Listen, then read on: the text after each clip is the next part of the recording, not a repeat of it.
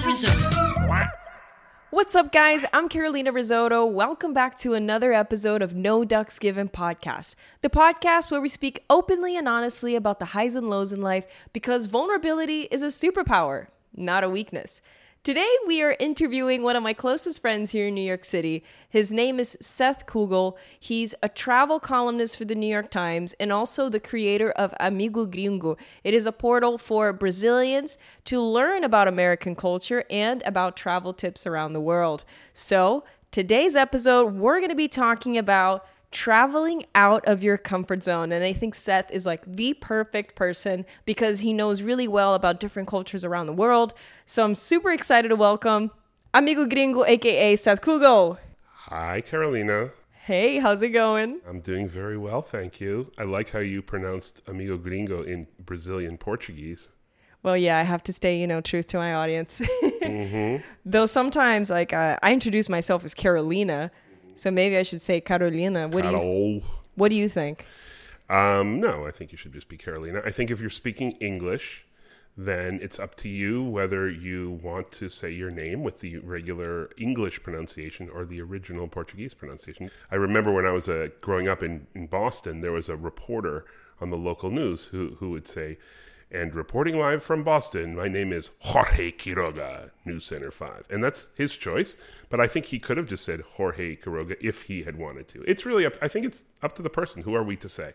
I bounce back and forth. I'm not really sure what I want to do at this point. I know a lot about you, but and we've talked Too a lot too much. and you know a lot about me too. Yeah. Maybe too much as well. Um, but I know that whenever I go to your apartment, I see all these travel books. I know you've written guidebooks as well. So tell me about your relationship with travel. Is this something that you've always been passionate about, something you've always done? Uh, yes. When I was 10, my parents decided uh, that we should start doing some traveling. And I think my, my parents used to travel before I was born. Uh, and that was way back in the day, like, it, and and when not as many people travel. Travel right now is something so many people have access to. Of course, not nearly everyone. It's still a total privilege to be able to travel, and still most people in the world have probably never gone that out far outside their hometown or at least their home country but uh, yeah, so um, since I was 10, and I get to do some really, a few very amazing trips when I was a young adult. I went on an exchange trip, uh, like a YMCA camp exchange trip to Kenya when I was 15. uh, and lived in a um, you know a village uh, in a thatched roof home like a hut uh, in a place where there was no um, there was no running water, there was no electricity, there was no internet. Of course, at that time, there was no internet anywhere in the world. So having no internet in Kenya was not uh, weird.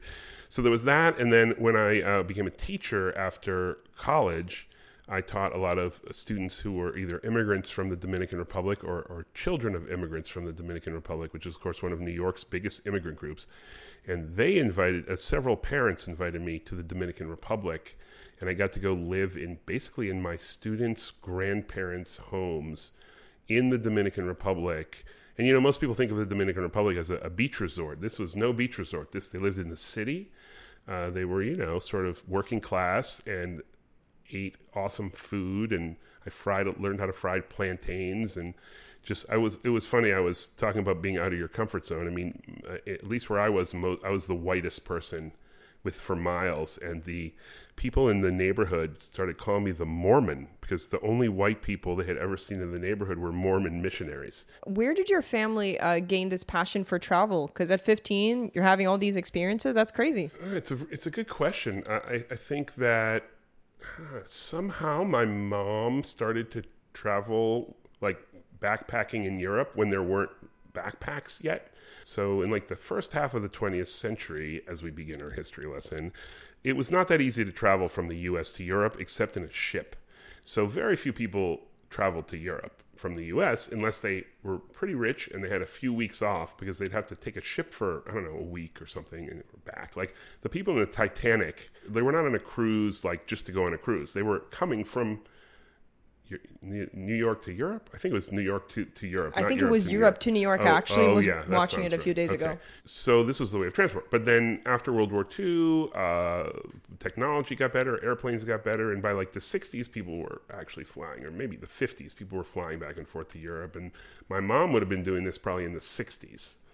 And for some reason, she went and did it and loved it. And I think my father would go on ski trips to, I don't know. Anyway, both my mother and my father liked to travel.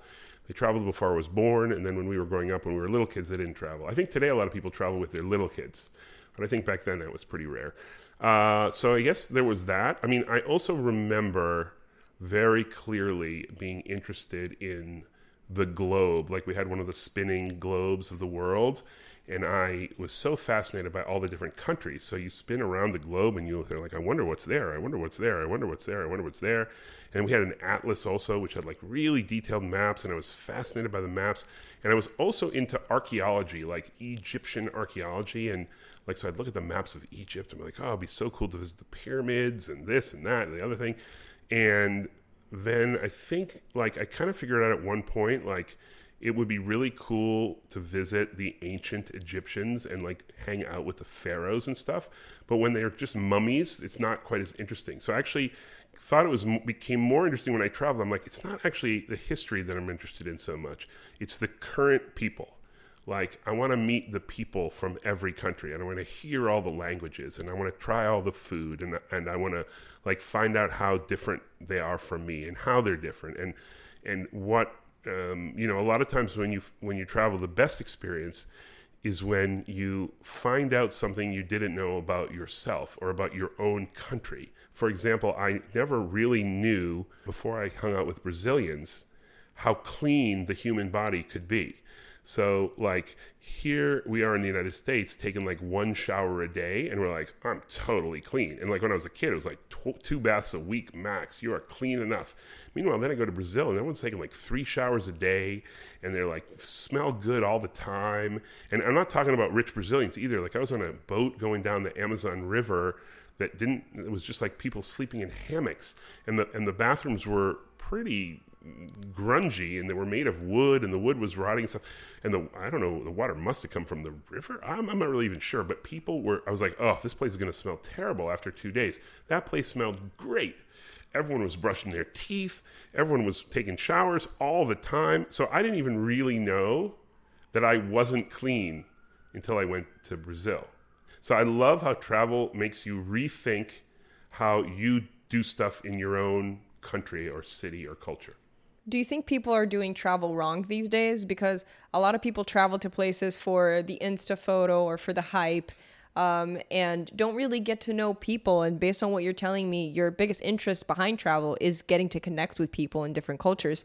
So, do you think that in the past like 20 years or so, um, especially with the rise of social media, the people's uh, reason for travel has changed, or has it always been this way? First of all, I don't think anyone is traveling wrong. It's funny when I wrote my book about travel, we actually thought about calling it "You're Traveling Wrong," uh, but that didn't seem fair to me because people should get out of travel whatever they want to get out of travel. That said, I think there are a lot of ways people could get more out of travel. So. Um, the whole thing about Instagram and taking selfies and all that sort of thing, I mean, that instinct has always been with us. It's not really directly about selfies. It's about showing the rest of the world or showing your friends where you are and where you've been. So if you go back, let's get into our history lesson again. If you go back to some of the first sort of modernish tourists, you're talking about British, rich British young people, mostly men, who would do the grand tour of Europe when they were like 18 or 19 or 20 and it was like a rite of passage and if you had enough money you like hired a couple servants to carry your trunks and you went to like Rome and Paris and you like met people and also like got drunk and hired prostitutes. That was also a big part of it. They would often come back with souvenirs. And the thing that's I thought was so funny when I learned it is one of the popular souvenirs was to get themselves painted in front of some monument. So you, you go to like the Colosseum in Rome and then you hire a painter to paint you in front of the Colosseum and you put it up, the painting, over your like fireplace. and then people come over and you're like, look, it's me in front of the Coliseum. Like it might have taken like six months for you to put up your painting of yourself in front of the Coliseum, but it's basically Instagram. Probably my bigger problem about travel is how well documented the world is. That's not a social media problem. That's more of like a TripAdvisor kind of problem. So everywhere you go, you can read a million reviews about everything your decisions are kind of made for you. A lot of people just say like, okay, what's the best things to do in I don't know, San Diego or something like that. And then they just go do them or they read the reviews or whatever. First of all, I think that's not much fun. I think there's a lot of fun in being surprised and just like walking down the street and seeing what restaurant looks good and going in and not already knowing what it's famous for and not already knowing that if you don't get the you know veal parmesan you're really missing out. And like figure it out for yourself and be surprised. I, I i've often said that if I read 37 reviews of this restaurant, I, I, have certain expectations that have been formed. Like, okay, this is the best dish, this is the best appetizer, the service is going to be like this. I've set such a probably high bar, like of how great an experience I'm going to have. If it's not amazing, I'm going to be disappointed. Whereas if I had no idea what to expect, I would be delighted just to see the menu for the first time. I go in, oh wow, this menu's amazing. Um, and they're like, hmm, I wonder which thing I should get. Well, I could look in my phone and see which ones are best reviewed, or oh wow, I could like look around at what people at other tables are, are eating. People I think used to, and I think some people still do, like say, Oh, excuse me to the people at the table next to them, like, what, what dish is that? Oh, how is it? Or whatever. And like that that's a great way to do things. You might get the same information somewhat from an online review, but you've oh, now you've been given a chance to talk to a stranger, and in most cases, they'll be polite and they'll tell you, "Oh, it's really good. You should definitely get it." One out of every t- ten times, they start a conversation with you. One out of every hundred times, you might walk out of the restaurant and go for a walk with them, or one out of 500 times they might be like oh are you from out of town and then you start talking and they're like yeah you should come over you know that happens from talking to strangers uh, one thing i've noticed a lot is what we tend to do when we're traveling and we're alone and uncomfortable is what we either look at our phones or we put in our earbuds and listen to a podcast or something like that, which removes you entirely from the world of talking to strangers. I would just suggest people just put away their phone. And is it uncomfortable to sit there and like drink alone or eat alone or something like that? Yeah, it's it is kind of uncomfortable, but that'll make you speak to people more, or it might make others speak to you. Of course, if you're a beautiful woman like Carolina Rizzotto, you can just sit there and, and men will probably come over for better or for worse and talk to you. But if you're just a guy like me, you know, you have to like actually force yourself to like either talk to other people or have other people talk to you. And people are very unlikely to talk to you unless you have like earbuds if you have if you have your earbuds in or if you're staring into your phone. So much just happened. Am i am i am i am i talking too much for you? No this you have so much valuable information. It's just I'm trying to react and like process everything and follow up with the next question. It's crazy the amount of experiences that you you were already able to describe to us and the history lessons too. Um, of the things that you can the ways that you can experience travel out, out of your comfort zone. And I think sometimes it's as simple as taking off the earbuds and talking to someone next to you instead of checking on your phone for the best review. I have to admit, I'm an avid Yelper. I always go on Yelp before eating anywhere. Nothing wrong with that. Yeah, and it's a Just nice. kidding. There's definitely something wrong with that. Go, go it's a nice resource, but you're definitely making me notice that maybe I should bring that spontaneity a little bit more with me, not fear I don't know, eating at the wrong place. Usually, the reason that I go to Yelp is because I'm like, I want to make sure that I eat the best restaurant and they pick the right dish because I don't want to waste any experience. How do you know that the people on Yelp have the same taste as you? I mean, one thing I've, I've, I've recommended to people is like, let's list all the places where you can find information on restaurants. So there's Yelp, there's Google Maps, there's TripAdvisor. I mean, there must be 10 other ways to do it, right? Find the neighborhood near that you know the best, probably your hometown or something like that. And then look at all of these apps and see how it does with the restaurants that you already know. So if you look at a restaurant you already love and read on Yelp, and it says it sort of gives you the impression it's like ranked 17th and it kind of has some a lot of good reviews but sort of some bad reviews that floated up to the top be like dude is yelp really giving me the directions to the restaurant i'm going to like the best and also remember it also is raising your expectations of this number one restaurant already so there is I don't think there's anything wrong with any of these tools. I think just people misuse them. Here's an example I really like. So, thing on TripAdvisor that says things to do in Manhattan. Well, you can probably guess what like the top 10 are, right? Central Park, the Metropolitan Museum of Art, uh, the Empire State Building, Statue of Liberty, whatever. So, already it's kind of useless. But if you scroll down to like 20 and 30 and whatever, it's okay. So, there's probably like 2,000 things to do in New York on TripAdvisor. So, what I suggest people do is go to number 2000 and read from there and then start scrolling down because you're going to find a lot of unusual stuff. It's not necessarily so low in the list because it gets one star reviews. It's that low in the list because it only has a few reviews. I remember one of the things uh, really low in the list in New York is like the, the fire station that was in Ghostbusters. Like, that's kind of fun. What if you're a big Ghostbusters fan? and you're like, oh, I didn't know the, the fire station. I mean, everyone goes visits the friend's apartment, which is just a building. Right? Guilty. Yeah. Okay. I have a whole video about it. Yeah. So I mean, fine. I mean, whatever. But like, or you'll find some very small museum that you've never heard of before. Even if you live in New York, you've never heard of it before. I did this in Paris, and I ended up in some really cool small museums that certainly are not in the top 30 or 40 or 50 museums in Paris.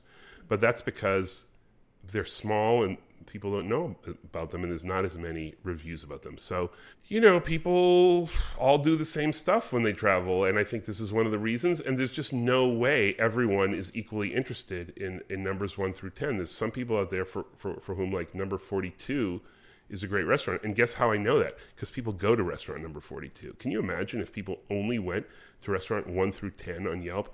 Like all these restaurants would shut down. But the people who live in the neighborhood like restaurant number 42. So you almost feel like uh, technology is taking away the spontaneity and beauty of travel and discovering new things? I think that people using technology in, in a certain way is doing that. Okay, so then one way to travel out of your comfort zone is to look beyond the top 10 tourist destinations and top 10 restaurants, explore the other items on the list. Yes, but and also be ready to change your plans as as much as possible. So if you're like, "Oh, I found this great place on Yelp, let's go there," and then on the way there, you you have to keep your eye out. Maybe there's a, another interesting place, or maybe there's a brand new restaurant that is so new that it hasn't really risen. Maybe maybe it's just opened that day. Don't go to number one. Go to the one you're walking by. Keep your eyes open. You know how there's you pro- you're probably like this because I'm like this. You're like, oh, I would never go on an organized tour with a tour guide that takes me around all day. I want to explore the city myself, right? A lot of people feel that way, and I don't think that's wrong.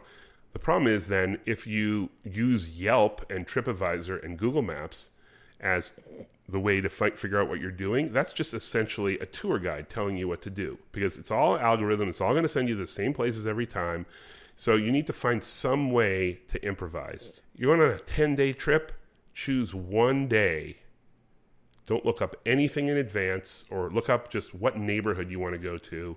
Walk around, you see a museum, go to the museum. You see a restaurant, go to the restaurant. You get lost, just ask people directions. Nobody asks anyone directions anymore. Do you think people are more intimidated today than they were in the past to stop someone on the street and ask for directions or ask for advice? No, they're not more intimidated but they always have been intimidated to do that. The problem is before they had to. And now they don't have to anymore. So they're missing out on opportunity of human connection and new experiences. Right, because of the technology. I mean, you could you could say the same thing for I mean, this is a whole different area that we also love to talk about, but let's how do you meet members of the sex that you like to go out like how do you get a date? So There you go. Um I was going to say members of the opposite sex I'm old, but you can't say, you know, that's not true anymore.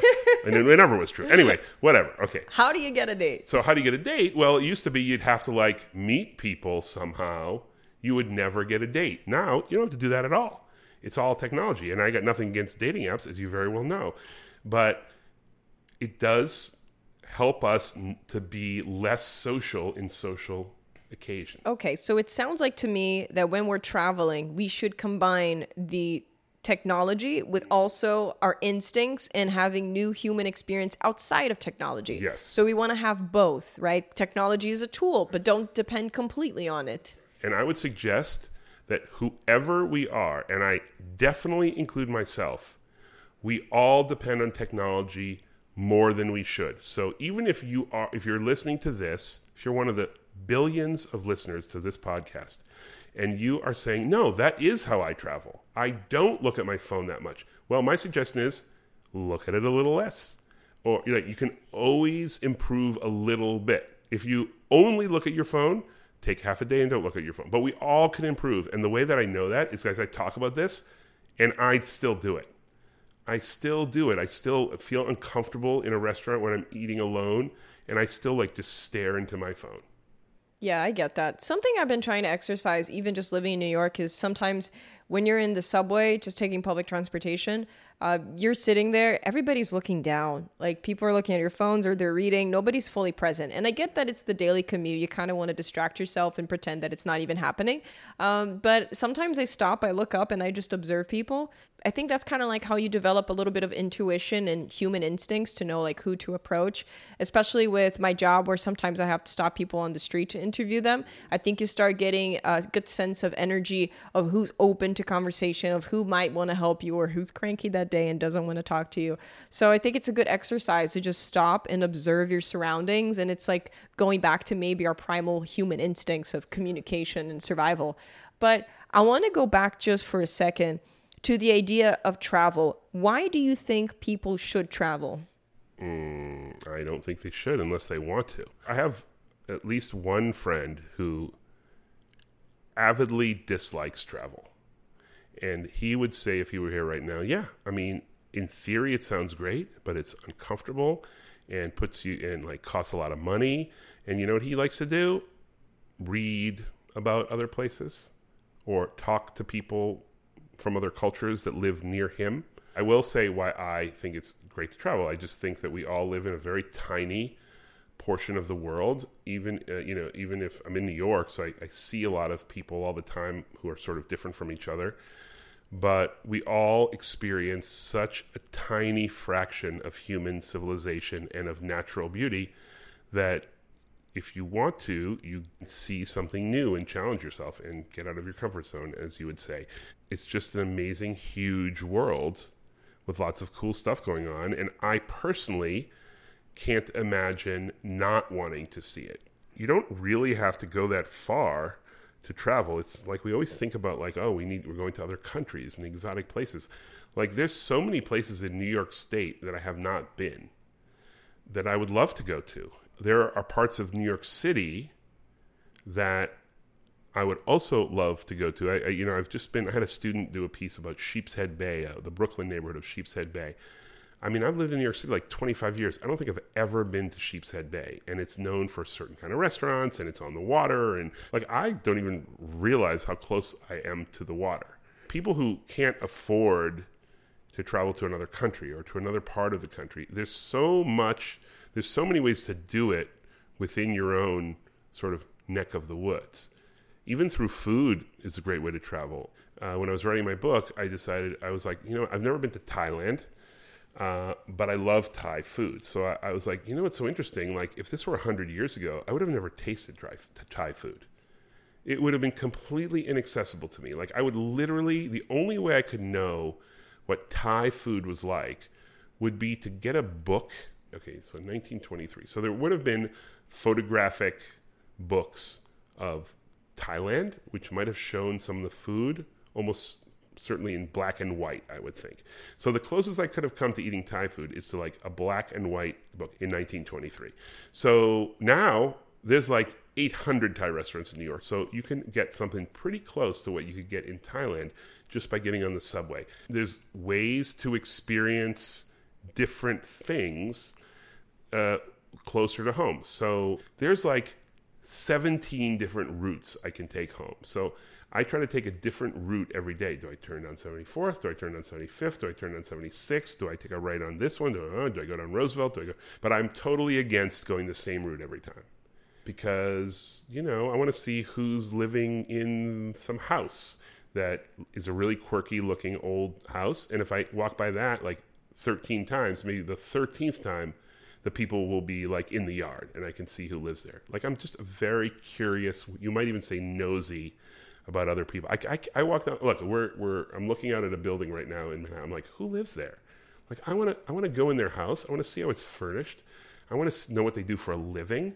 I want to know are they is a family getting along well? Like I want to know everything, and it's a lot of opportunities to do that in everyone's life. Sounds like you're a journalist, Seth. Uh, well, okay, that's true.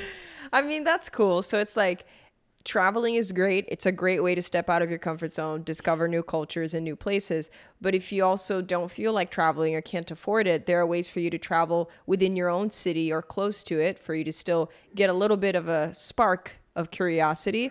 I really like the analogy you made about trying new routes home like to see like something new. And it's funny because sometimes you can walk by the same street a million times and not notice something. And then suddenly you look up, you're like, wait, I never noticed that sign. So I think this is a good reminder for us to pay a little more attention to our surroundings and the things that are happening around us. But going back to travel, I mean, because that's the, the focus of the episode, like, why do you think it's a valuable experience to travel? I know we talked about seeing how different people live, and I think that's super cool. But from a self discovery point of view, what are things you've discovered about yourself through your travels? Because you basically become half Brazilian, you know, you went to Brazil, you fell in love with the culture. So maybe we can talk a little bit about that, about um, you discovering a huge part of your identity and now your even personal brand. You know, you speak Portuguese fluently, you spend half of the year living in Brazil, you have an apartment now in Brazil. So let's talk about the process of self discovery in traveling. Sure. So, well, one of the things I've discovered about myself in spending so much time in Brazil is how ignorant I am about most of the rest of the world because I love, I think I really recommend traveling to the same place over and over again. I think it's been incredibly valuable to me to become comfortable in Brazilian culture, um, to sort of figure out what's going on around me, to be able to, I'm not, I'm not perfect, even close to it in my understanding of Brazil but I know more than most non Brazilians about Brazil. And so, unfortunately, or fortunately, actually, I think that really helps me with people from other countries. So, if, like, what do I know about Japan? I've never been to Japan. What do I know about it? Well, I don't know. They eat sushi. There's a really crowded cities. They have a really good train system. They're, you know, I mean, I could name all these sort of stereotypical things, but most people like think, oh, so that's Japan. Like, I know that's not Japan. Like if I meet someone from Japan and they say, "Well, I'm a a, a, um, a farmer and a French chef or something like that," it's not going to surprise me because I know not to sort of prejudge people by where they're from because I know how wrong most people are about Brazil.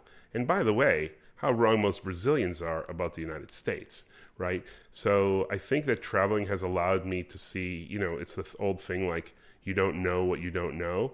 Like now I think I do know what I don't know, like a lot. And you become much more humble about your sort of knowledge of the world when you get to know one place and suddenly you're like, oh my God, I'm completely ignorant of all of these other places. So that's one thing.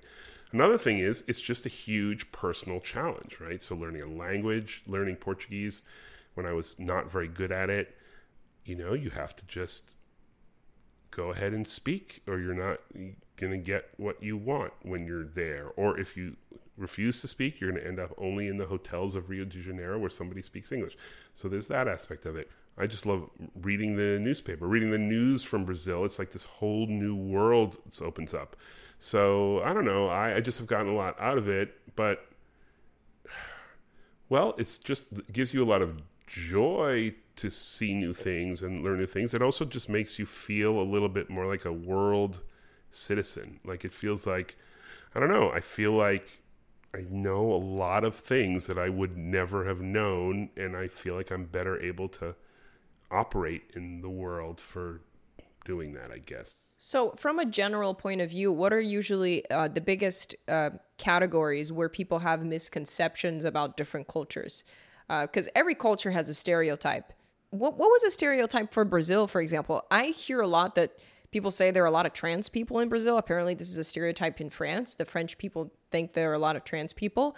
I don't know why that's a go-to stereotype. I wonder if like some images of carnival or something are like a lot of men dressed as women or well because you know it's like a carnival specialty around the world that you you dress as something else, right? You Right. dress up. So maybe uh, and I know I don't know if it's specific to Brazilian carnival, but I know that like gender f- flexibility is big at carnivals around the world and Brazil is known for its carnival. Maybe it has something to do with that. Sure. It's funny because I grew up in Brazil and I had never heard that there. But then I heard that from the French people about Brazil. Like several French people said that. But in the meantime, the French people have the reputation of smelling bad and not taking showers, which I, I've dated a French guy and I can admit that's not true. they are pretty clean. Oh, for that one person. Well, I actually, it's not so much that they're not clean; it's that they have a different view of what clean means. Right? Like we know for a fact, there's been there's this amazing chart about like how many average showers a day do people in different countries take. Like this exists. If people Google it, they'll find it. So the French people take far fewer showers than the Brazilians. That's just a fact. And of course, it doesn't mean not everyone smells. But I, I also I studied in France for a f for five months when I was in college, and I had a real hard time taking showers because I was in a homestay, and so I lived with this family, and this woman, this my French mom, as we would call her, like she timed how long we were in the shower because hot water was very expensive. So there are re- cult- cultural reasons and practical reasons. So I, yeah, I, th- I bet that it is true, but that doesn't mean that's because they're dirty. It means they have a different, they have different pressures or different reasons or Yeah, also in Brazil, like usually it's it's warm in most of the country all year long. So we need more showers, especially Rio where I grew up. Like the humidity is insane. You leave your shower, you're already sweating. So then you already want to hop on another shower, which is why people usually wear less clothes because it's hot all the time. But I think you would find, and I don't, I'm not an absolute specialist about this, that if you went to another country where it was really hot, if you went to some, say, African country, people would take fewer showers. And sure. I'm going to tell you why, and I, I, it's not something I'm an expert scholar at, but I've definitely read about this. It's because Brazil has more rivers than pretty much any other place in the world. Like Brazil is like a third of the world's fresh water. I'm making that up, but it's some big statistic. So if you go back to indigenous times before the Portuguese, before the Europeans arrived, the indigenous peoples of Brazil spent a lot of time in the rivers cleaning clothes, taking baths, playing, cleaning. It's just so it just they did it because they could, and it became a part of their practices. Which is an interesting point of view as well, uh, or just point to make that our uh, habits, our cultural habits, ha- are like rooted way back to our ancestors, and we don't even know. So, like, that could have absolutely influenced the fact that we take a lot of showers, apparently. Yeah, Well, I mean, I think there's also a practical reason, which is there's still a lot of rivers in Brazil. There's still a big water supply. So you can still take a lot of showers because there's still a lot of water in Brazil. Like if it all dried up, remember like Sao Paulo, well, you're from Rio, but like Sao Paulo for a while had these big water shortage. And like, oh, if the water stops, that's it. You're not taking any more showers anyway. When was the first time that you went to Brazil? 2004. Okay, so it's been 19 years. When you first went there, what was your expectation? I'm a little bit of a strange case, right? Because I had spent all this time before that in the Dominican Republic and Mexico and Honduras.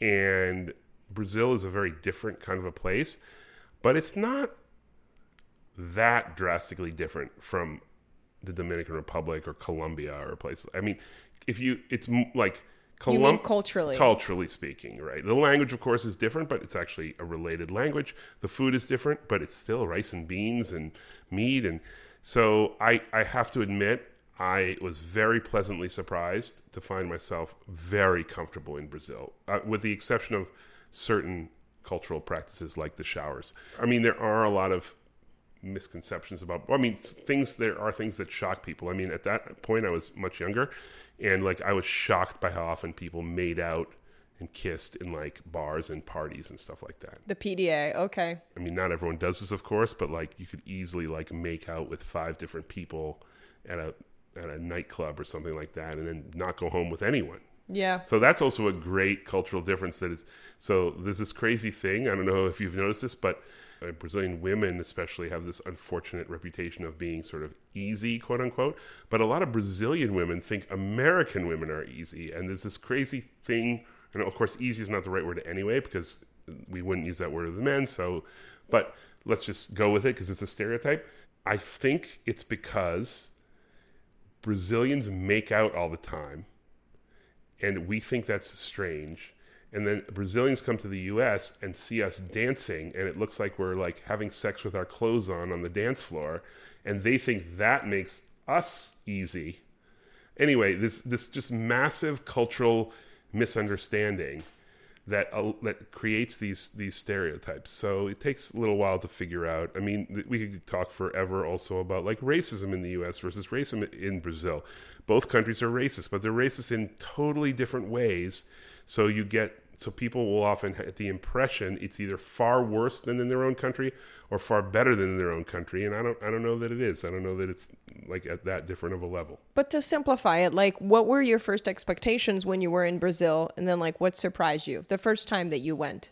I think that people were probably people being incredibly open and sweet and friendly and loving and uh, uh, with me as a, a, foreigner, but also to a certain extent to each other in this boat. So I spent this was the first thing I did in Brazil. I spent four days on a boat uh, going from the Colombian border to Manaus. That was a great experience and made so many friends. And I think I was already a pretty a pretty experienced traveler at that point. So I guess if you have a specific, specific questions about what was different, I might be able to answer them. But I actually felt quite at home in Brazil right away. So then, what made you decide to go there more often? Uh, well, I um, had, had been going for about four years. I probably went once a year because I really wanted to perfect or improve my Portuguese. And then at some point, I just decided, I guess I was 37, and I was like, I can't believe I've never lived outside the United States, except for those five months in France as a student, which I didn't even really count. It's like a semester abroad. I want to live and work in another country. But I got a job as a journalist there, and I think the reason is that it's pretty rare for Americans to speak Portuguese. It's not nearly as rare for Americans to speak Spanish. I mean, we have millions and millions of people who speak it as a native language you know, our, our Latino population. So I wanted to work in Latin America. I wanted to live in Latin America and Brazil. The fact that I spoke Portuguese and the fact that Brazil is such a massive country with such a complex history and culture and diversity within it was also very appealing. Obviously, you developed a really strong connection with Brazil because now you own property there and you spent half the year there, as we mentioned earlier. Um, who would you be if you had never discovered Brazil? Like, because it's such a huge part of who you are at this point.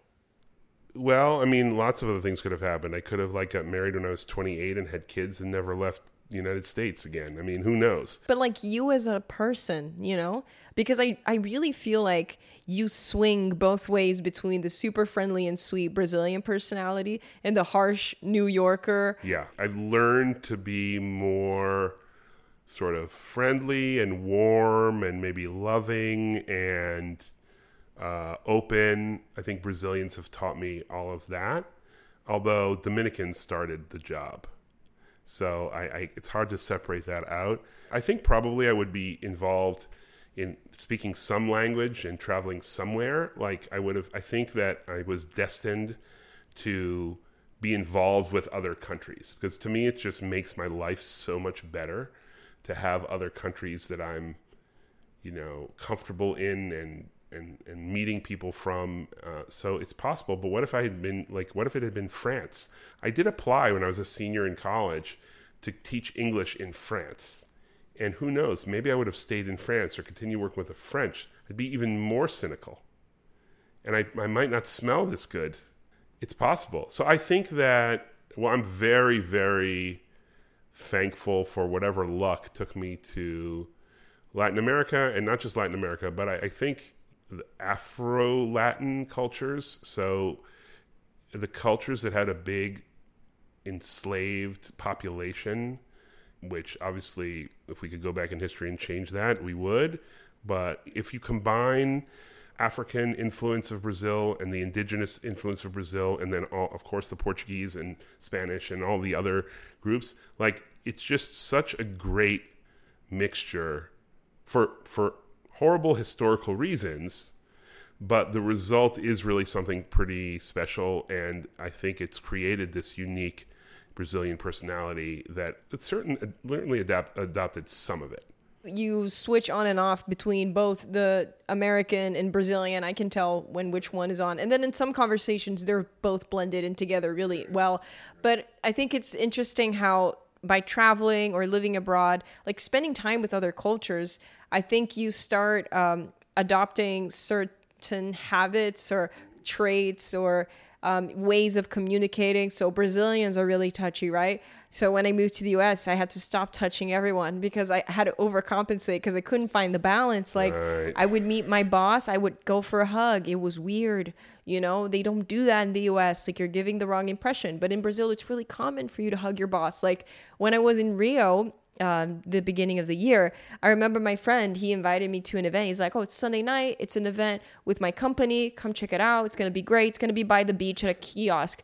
I was like, Okay, great. But my New York mindset was thinking this is probably some sort of like networking event. So I didn't even know what to dress. Oh. But I arrived at the kiosk and there was a whole party. The CEO of the company was performing with his band. Everybody was singing along. There were these random girls drooling all over the married CEO who did not give them any attention, but they were just there.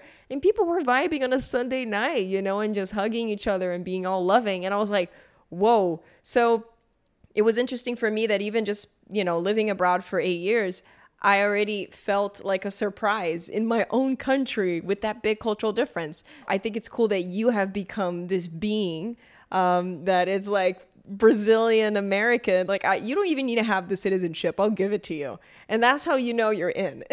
but like you become this because you've allowed yourself to travel and you stepped out of your comfort zone, and I think that's awesome. You know, I thank you very much. It's very nice of you. I accept Brazilian citizenship. um, I, I really love when people's roles are switched. So if I I love when like say I'll meet a Brazilian woman in New York at a semi like vaguely it wouldn't just be like a friend at a party but it was in some sort of work related thing like maybe i have to interview them for an article or i have to uh, meet them at some fancy party or something like that and if they they haven't been in New York for that long, they've sort of been trained like I can't kiss it. It's just like you said, I can't, I'm not I can't kiss anyone hello like on the cheek or whatever. And they come out and they have this big, they're like really proud and they like stick out their hand to shake your hand. I'm like, come on, it's Brazilian time. I like and kiss them on the cheek and stuff. Yeah, I'm the American who should be giving a handshake. They're the Brazilian who should be coming in to give me like a kiss on the cheek, and we're, we switch because I'm like, oh, they're Brazilian. I'll give them, and they're like, oh, this is an American. I'm going to shake their hand. It's, I love it. Have you ever went through any uncomfortable moments while traveling, especially in your early travels? I mean, I, I think, yeah, I think everyone goes through uncomfortable moments all the time when they travel. That's kind of the whole point of it. I mean, there's just things like how people deal with lines. Like there's some countries where everyone cuts the line all the time, and then you're not cutting the line and you won't do it. So you're like in the back of the line, and the line keeps growing and you're getting so mad and then you're then and it's just you know you got to take it easy because this is just the way things are are done. Tipping stuff like that like what do i tip? Do i it's so uncomfortable. Do i not tip? Or just like romantic things like if you're traveling while single you just you're going to get in some embarrassing situations where you just don't really know how to act for sure. Um, yeah, because dating culturally also really different. The way people approach, how quickly. I love to like walk into stores and joke around and, and like, oh, I like to just like make conversation with storekeepers or whatever. And I was like, boy, France, everyone's so rude because nobody's making conversation with me. But then I kind of realized it's because I'm not, I'm not following the script of the way that uh, a conversation needs to go. And, and there's this, I call it like it's kind of like a play. Like you have to follow the script. You walk into a store and if it's like a quiet store without, you have to sort of say, you know, like bonjour. You have to be like, hello, ma'am. How are you today? And then they say, hello, sir. How are you today? And then, how can I help you? Oh, just browsing, madame. And, and then after all that, you can start joking with them. But if you just come in like you're in New York and you're like, "Hey guys, oh, that's quite a sandwich you guys making," like they look at you like you're. So that's the sort of thing that's very uncomfortable, like getting these cold stares or people's weird looks or whatever. Also, I mean, in that trip to Africa, people used to like touch my arm hair all the time. Like people just come up to you and touch your my arm hair because they didn't have arm hair Oh, in that wow. country. I've seen uh, sort of the opposite thing. Uh, I follow this uh, black woman who who has a lot of videos on travel, and she says it can be the opposite thing in certain countries where there aren't any black, isn't any black population. They'll come up to touch her hair, which of course you know, especially if it's a woman, and especially you know, this seems to us to be uh, sort of harassment.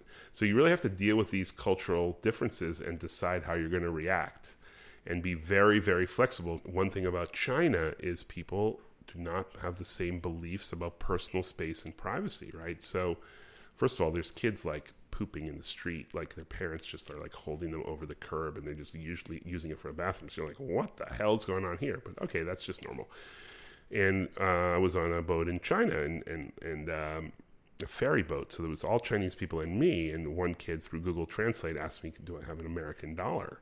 like he'd never seen a dollar. So I'm like, oh, I think I have one in my bag. So I had my like a little travel suitcase, and I like, and there's like maybe ten people like just sort of around the little area where we are.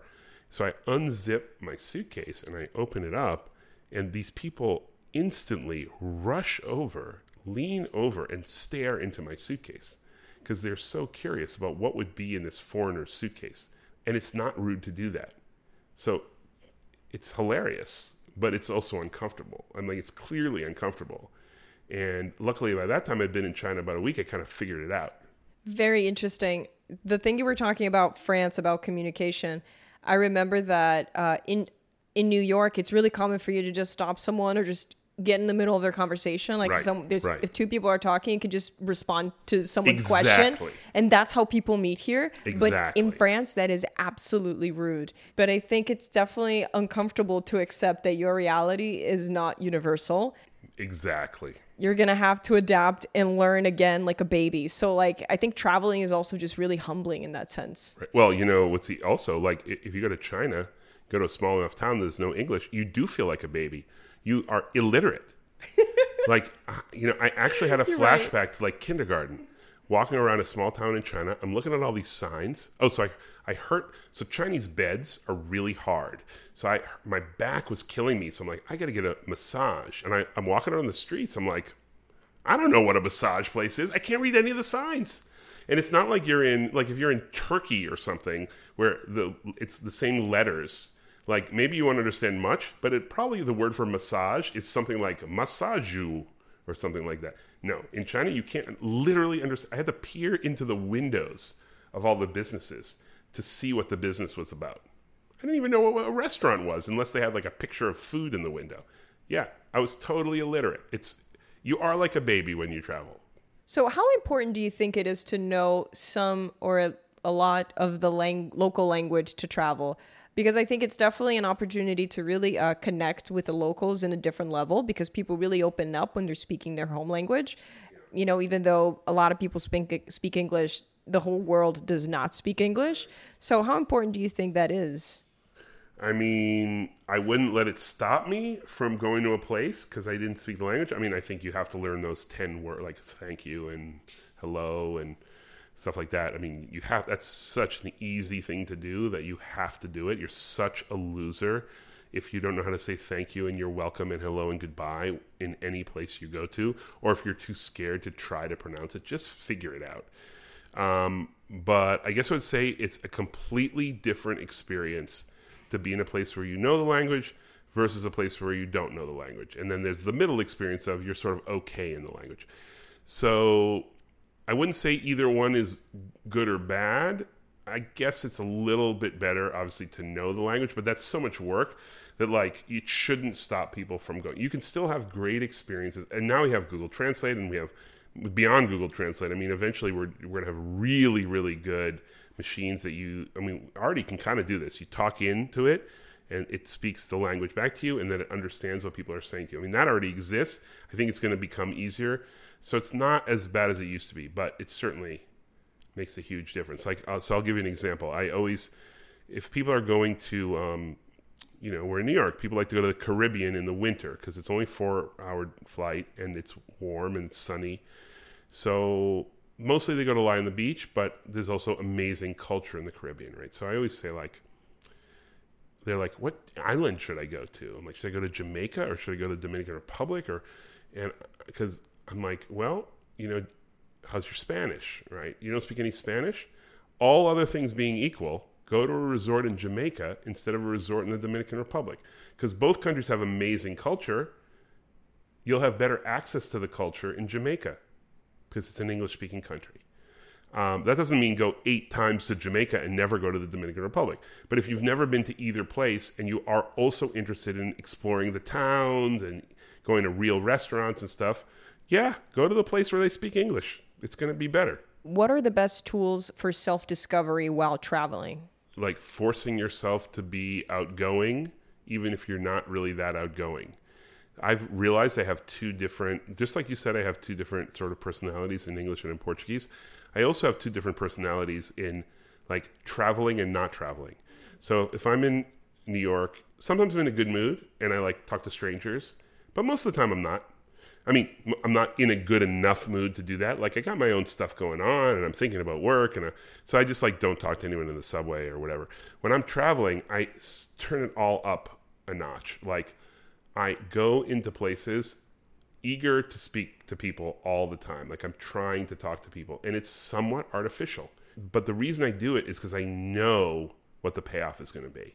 You have to fake being outgoing if necessary. If necessary, and be willing to talk to people and just be really just be really conscious of your phone and your your screens and stuff like that and and and force yourself to first of all think about what you're if you're not talking to anybody then maybe you're thinking about what's going on around you and not making a strict schedule like leaving some flexibility to do some exploring like get lost and meet new people be yeah, spontaneous right, no itinerary right. i mean you do need to do this sort of basic recognizance mission of like how dangerous a place is. Like I wouldn't tell someone, "Oh, go to Rio de Janeiro and just wander around." No problem. Definitely don't. Right. So you have to know what the boundaries are, right? A lot of people are scared of traveling and getting out of their comfort zone in that way. Do you think traveling is a lot less scary once you do it? You realize that you've been magnifying the fear? Uh, I think no. I think that once you've done it a few times, you get better at it. I was lucky enough to be to watch my parents do it when I was a kid so really when I was like a tween or a teenager. So I already kind of knew some stuff about it. You don't have to do it by going to a really far away place. You just have to go to a place that's different from your own. You live in the country, spend more time in the city. You live in the city, spend more time in the country. You live in Queens, spend more time in Brooklyn. You know, you live on Miami Beach, spend more time in insert Miami neighborhood here. little Haiti, little Haiti. That's a good one. I I agree. I think uh, when you put yourself in situations of contrast, that's where when you learn the most about yourself and about new places. You know, I just I teach this class, and, and this guy Robert Sietsema, who's this uh, I don't know how old he is. He must be in his seventies. He's a he's a food critic for Eater, and he speaks to my class. And all he did for decades is go eat at immigrant owned restaurants in New York, like the far corners of New York, where like no one goes just to eat at a restaurant ever, like a Guyanese restaurant in like Ozone Park, Queens. And he said in all of those decades, he's often been nervous to go into a restaurant or because he's so different from everyone in there. He said no one has ever been mean to him or kicked him out of anywhere or said, What are you doing here? Ever. I think a lot of times people think, oh, going there might be dangerous, so I won't go. But really, what it is, is it's dangerous to your ego because you're not really sure. You're socially uneasy about going to a place. And so you invent an excuse for not going there. I want to ask this very briefly because I know uh, we're running out of time. But traveling alone versus traveling with someone, what are the key differences or benefits? And which one would you prioritize for any traveler? it depends on a lot of things. It's traveling alone, ob- obviously. Well, I'm saying obviously, but it's not obvious if you haven't done it. Forces you to talk to other people a lot more. So if you're traveling with someone else, That's an easy way to like, oh, you go to a restaurant, you talk to that person. You go to a museum, you talk to that person. Now, now if one of the two people is really outgoing and, and like, if you travel with me, you'll talk to a lot of other people because I will talk to a lot of other people. But generally speaking, um, you know, for someone who's traveling and has never traveled before, then maybe that's the way to go traveling with an outgoing friend. Yeah, or with any friend, just because it's it's hard to travel alone. It's lonely to travel alone. It has its negative side. The positive side is obvious. You meet tons of people. A lot of times you'll meet someone, especially young people will meet someone and end up traveling with them, you know, if you're backpacking around for like a few days or a week or whatever. Um, but it is more challenging. Um, it is scarier if something happens to you, like you get sick or hurt it's scary to be alone. I, I was on a some some trail in Peru that I did myself, and it started to get dark, and I'm like, I don't know if I'm going to make it back before it gets dark, and I don't know if I can find my way back. And if you have two people, like, or what if I fell and break my leg? Someone can go and get help. I mean, so there's a lot of things that are scarier about traveling alone, but it is a for a lot of people, it's really worth it, and it's also a way to get to know yourself. You put yourself in these positions or you, you spend have a lot of time to think. I would always still take my heavy old camera. Like everywhere i was i try to figure out a way to like look and take a picture of a place and it would help me see a place better like through a lens so that was one way that i dealt with loneliness when you're traveling okay i'm going to create great photography so to wrap it up traveling is something that's always going to get you out of your comfort zone. I think even if you've done it a million times, it's still going to be an uncomfortable experience. You're just going to gain more knowledge and be more prepared for different situations. But there's always going to be different things happening. If you've never traveled before and you're really shy, maybe tr- you know travel with a friend at first, maybe someone who speaks a local language or is a bit more of an extrovert to get you out of your shell. But traveling alone also, you know, provides you a lot of opportunity for self-discovery. But what I want to know is as you're traveling and feeling all that discomfort, what are maybe some ways for you to find comfort within that experience of discomfort? Uh, keeping a journal is a great way to do it. Mm. Um, you you feel discomfort, you write about your discomfort, you'll feel better about your discomfort. Having a good book to read, all the same practices we use at home. Like if you're a meditator, then you meditate and you know, you do want to do enough advanced planning that you're not like really stuck. Like um, I, I, once was in Puerto Rico and I, I didn't get a hotel room in time and there was a surfing event and there were literally no hotels anywhere nearby and I slept in my car. Like a little bit of research in advance. I'm not saying plan everything, but do a little bit of planning. Make sure where you're going is safe. Um, make sure you like bring enough water and energy bars or something that if you get stuck on a trail you'll have something to eat i mean just sort of these sort of basic precautions and preparation and stuff like that i guess i mean but it's you're out there you're having an adventure and you know it, there will be tough times when you're traveling alone and um, i can though guarantee that when you get back you're better off than you were before you went that's awesome. Any final advice for our potential travelers listening right now or people who are maybe scared of traveling and want to take that leap? Go visit somewhere where you already know somebody who's there. I've made really good friends with people who like, hey, look up Seth while you're in New York and get a tour of his neighborhood in Jackson Heights. So go with local contacts. And if you don't have any local contacts somewhere, go somewhere else where you do. Choose your trip based on visiting someone you already know. That's great advice for new travelers. Amazing. Seth, where can people find you and learn more about your work? Well, if you speak Portuguese, you can go to Amigo Gringo uh, on YouTube and Instagram and et cetera, et cetera. Uh, and you can, I mean, I have a website, sethkugel.com. Uh, I write a column for the New York Times. I'm every, S E T H K U G E L. I'm the only Seth Kugel in the world. I'm very Googleable. You can find out probably more about me than I'd want you to just with Google. Amazing. Thank you so much for joining us, Seth. All right. Thank Um, you. I'm Carolina Rizzotto. This was No Ducks Given podcast. I hope that after today's episode, you're feeling a little more inspired to get out of your comfort zone, travel somewhere new, let it be somewhere near you or to the other end of the earth. But remember to share this episode with someone who you think needs to hear some of this advice and get out of their of their comfort zone. And this was No Ducks Given podcast. We'll see you on the next one. Quack. Am I supposed to quack? Quack. Perfect. Thanks, Seth.